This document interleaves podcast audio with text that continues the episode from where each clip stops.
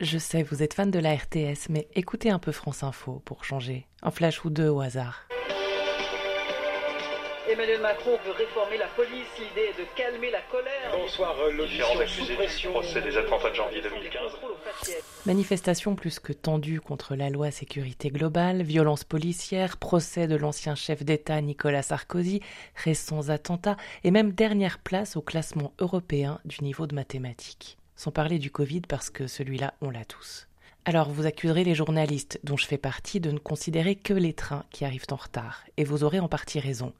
Mais tout de même, la France semble plus divisée que jamais. Je me demande. Pourquoi la France semble aller si mal? Le point J, Jessica Vial, Davy Baïbaza Et Caroline Stévan. J'ai souhaité poser la question à quelqu'un qui la connaît bien, qui l'observe, qui la relate. Eric Fotorino a été directeur du quotidien Le Monde, puis il a cofondé Le 1, ce drôle de petit journal qui tient en une grande feuille pliée en huit.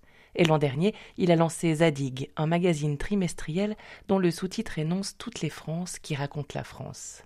Alors, Eric Fotorino, racontez-nous comment va la France? Est-ce qu'elle se porte si mal? Quand on regarde objectivement les faits, cette accumulation de catastrophes, qu'elles soient euh, à la fois euh, épidémique euh, partagée avec le reste du monde, mais avec quand même des particularités euh, françaises qui ont été sur le manque de masques au début et sur la défiance de la population vis-à-vis de l'autorité. Évidemment, la reprise des attentats terroristes au moment du procès Charlie.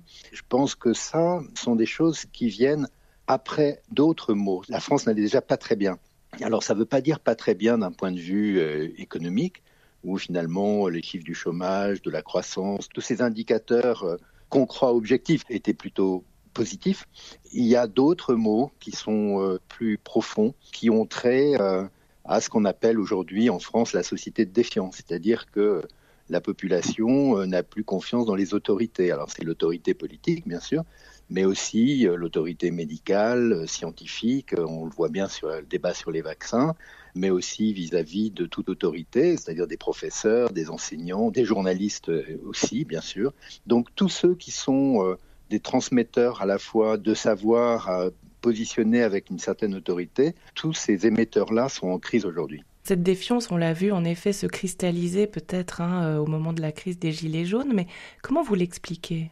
Quand on est face à un phénomène comme celui-là, euh, il n'y a pas une explication. C'est vraiment euh, une sorte de cocktail un peu explosif qui, à un moment donné, nous montre que le roi est nu. Et c'est d'ailleurs assez euh, intéressant aujourd'hui de voir les critiques sur les, violences policières, évidemment très fortes en France.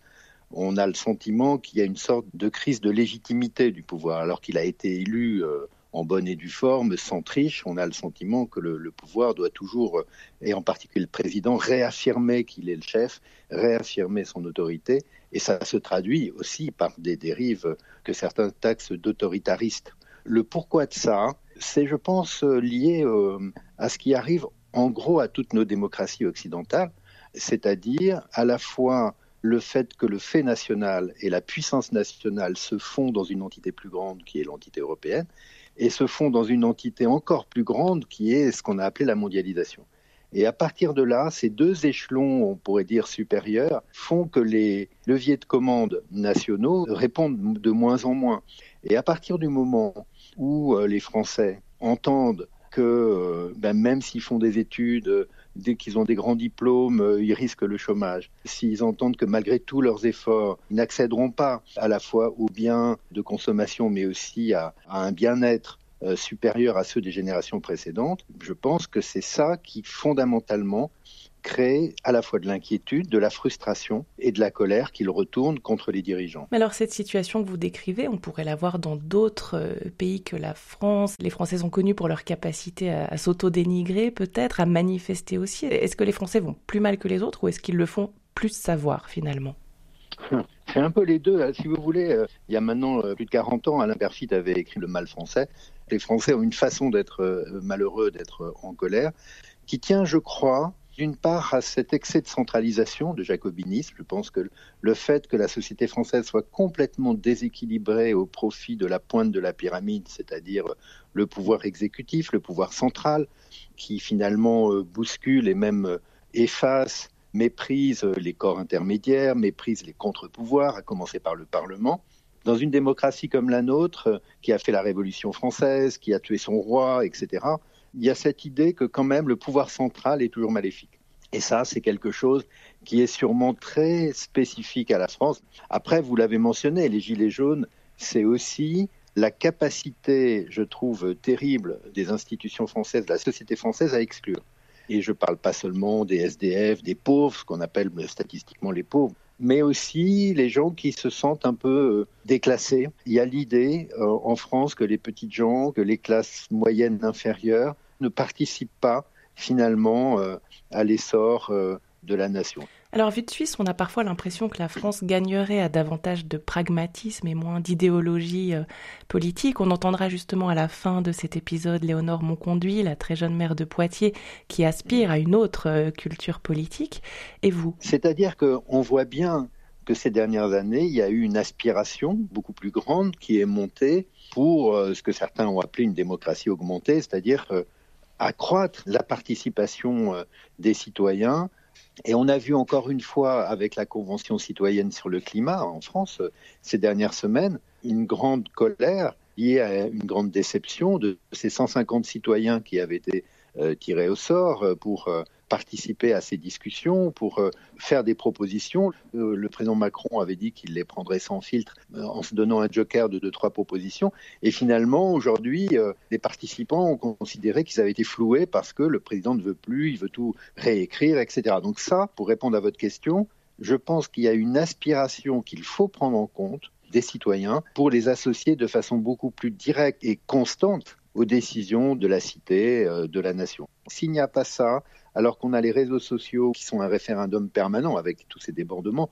Je crois que autrement, euh, notre démocratie euh, risque de s'essouffler et euh, de déboucher sur quelque chose de beaucoup plus dangereux qui pourrait être justement par réaction un régime autoritaire. Mais alors comment faire pour réconcilier finalement ces mondes, les dirigeants, les citoyens, la gauche, la droite?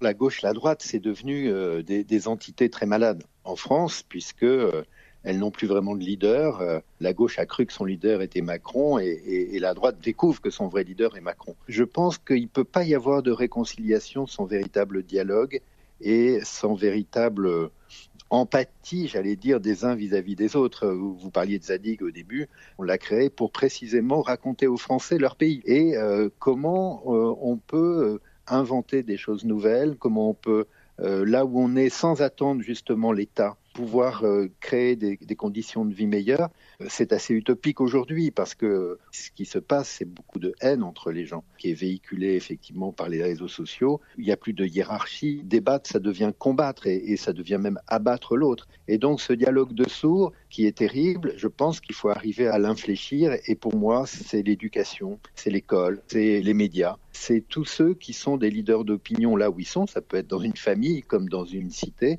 Et ça prend du temps parce que euh, lorsque vous dites des contre-vérités, elles se diffusent euh, à toute vitesse. Quand vous voulez rétablir des vérités, ça prend un temps infini. Il faut aussi que euh, le pouvoir politique, administratif, facilite la mobilité euh, sociale, alors qu'aujourd'hui, euh, comme on le dit quelquefois, euh, l'ascenseur social est quand même assez bloqué, ou bien vous restez tout en bas, ou bien vous allez tout en haut, mais les étages intermédiaires sont fermés. Cette société complètement scindée en deux porte en elle ben, tous les germes justement de frustration et de violence. La France, on la critique beaucoup, mais on l'aime aussi. Pourquoi vous l'aimez, vous? Pour moi, elle, représente vraiment euh, la palette du peintre, c'est-à-dire qu'il y a une immense diversité dans la société française, dans la géographie française. Il y a à la fois, on est une nation avec euh, tout ce qui nous unit, il y a toujours une part à découvrir.